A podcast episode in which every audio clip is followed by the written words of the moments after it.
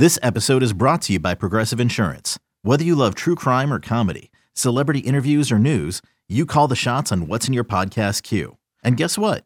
Now you can call them on your auto insurance too with the Name Your Price tool from Progressive. It works just the way it sounds. You tell Progressive how much you want to pay for car insurance, and they'll show you coverage options that fit your budget. Get your quote today at Progressive.com to join the over 28 million drivers who trust Progressive. Progressive Casualty Insurance Company and Affiliates.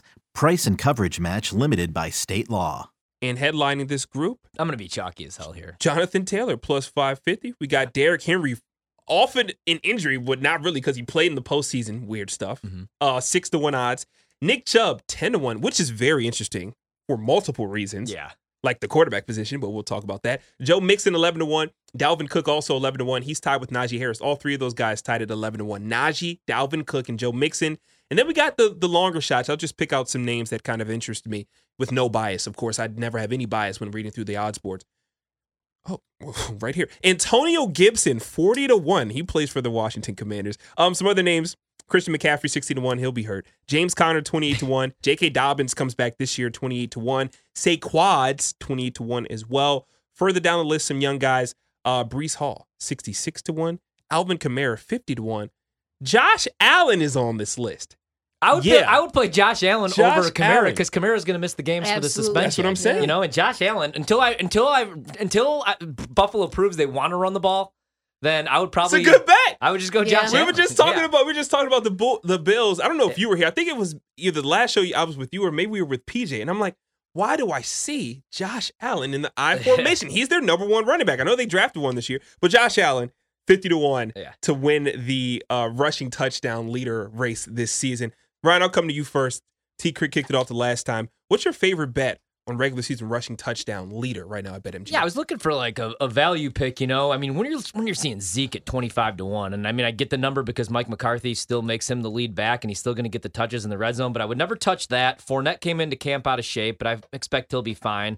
Christian McCaffrey, like you said, he'll be injured by week 4. I need to see him play at least double-digit games before I'm making a wager on him. The pick that I like the most, value-wise, Joe Mixon 11-1 because Zach Taylor is going to give him 25 to 30 carries per game, even with all those weapons, even 100%. With Jamar Chase and T. Higgins in the red zone. But I know it's chalky.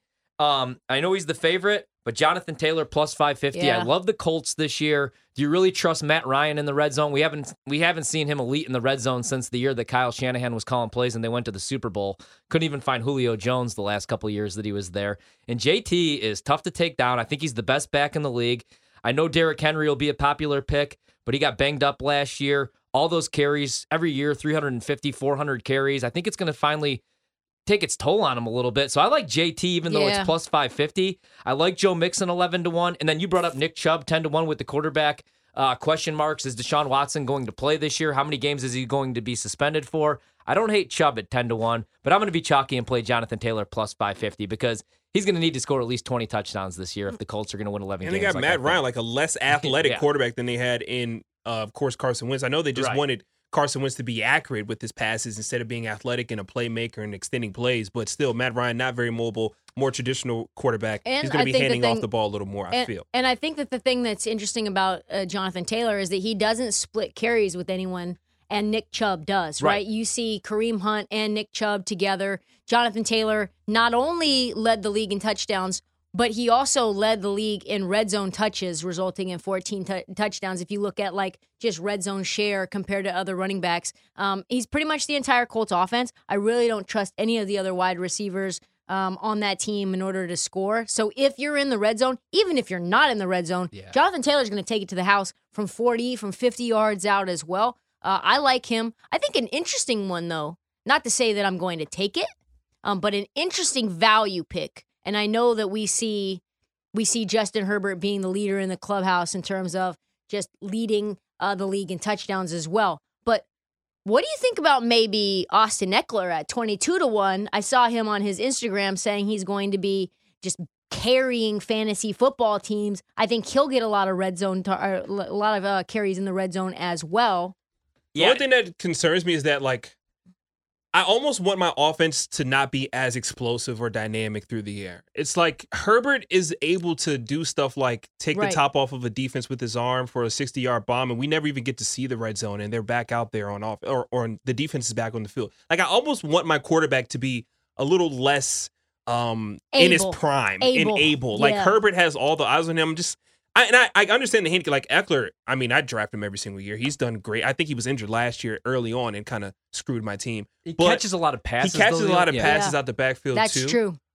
But, yeah, like, Herbert's, like, too young and too spry and, like, too ready to get back over a season that probably wasn't the best for him last year to where I would like to take his running back to be great. Really quick, so, Trista, you made a great point about the Chargers and the drop passes, though. And if you look at the list, you look at the top five teams drop passes last year, and you got the Chargers at number 1. You have the Panthers at number 2. So if McCaffrey could just stay healthy, that would be a good bet. But number 3 is the Pittsburgh Steelers, and look at their quarterback situation. It's Mitchell Trubisky and Kenny Pickett possibly maybe getting some snaps this year. Uh-huh. Najee Harris is going to see a lot of carries, and he's 11-1. I don't really hate that bet either because he could score 20 touchdowns. You know, like adding to my original thought just that I had with Herbert and Ekeler, I almost wish that Ben Roethlisberger was still there. Because ran the ball like they did with Najee last year, you know what Najee's workload's going to like this year. But they're going to go three and out so much with Ben. That's you know what I mean? Like you still need to be able to do something. At least I know I get 3 carries a drive because they were giving him the ball all three plays of the drive and be like, what is it, 4th and 2? Najee Harris here. Let's run stretch instead of running ISO. Just stupid stuff. Right. But he gets the ball in boxes and everything. It's bad. It's like there are no corners on the field when they play against the Steelers. Because they know it's going to Najee. Not going anywhere else. The bet I wanted to make. Oh no, here it is. A.J. Dillon 40-1. I'm going to sprinkle a little bit on that, but I have a really big bet, and I just found this today. I tweeted it out. For some reason, the market continues to sleep on A.J. Dillon. Aaron Jones is going to be used as a pass catcher this year. He's probably got the best hands on my team, unfortunately. A.J. Dillon's touchdowns this year, 5.5 rushing touchdowns, and all you have to pay is -120 juice. He'll have that by week 5, I guarantee. Yeah, I'm taking the over on that, too. When I first heard that, I'm surprised that line is there. I will say this. A couple of the quarterbacks that we joked about on this list, of course, Lamar Jackson's at 40-1. He actually has better odds than Josh Allen, 50-1. I like that. There's never been a quarterback to win the award. Last year was Jonathan Taylor. He got Derrick Henry. He won it twice in a row, 2020 and 2019. Aaron Jones, Todd Gurley twice in 18 and 17, LeGarrette Blount in 2016, Devontae Freeman in 2015. It's also just crazy to see just the change in running back profile over the years. Like literally in 2015, Adrian Peterson led the league in rushing touchdowns. Mm-hmm. Adrian Peterson's no longer in the league. Devontae Freeman was 2015 as well. Actually, they tied in that. They tied. It was a tie between Devontae Freeman, Jeremy Hill, Adrian Peterson, and D'Angelo Williams in Pittsburgh. Yeah. That D-Will in Pittsburgh, all 11 in 2015. LeGarrette Blount won it in New England in 2016. Dude. Todd Gurley went back-to-back, literally, in 18 and 17, and now he's not in the league anymore. That's the reason why. With arthritis. That's the reason why. They really ran him into the ground. 18 touchdowns. The thing is, then they gave him the contract when they already knew that he had arthritis in his knee. Yeah. They were like, oh, we went to the Super Bowl. I guess we got to pay you and Goff. They paid him and Goff the same year. Yeah. And now neither of them are even with the team, and they still won a stupid Super Bowl.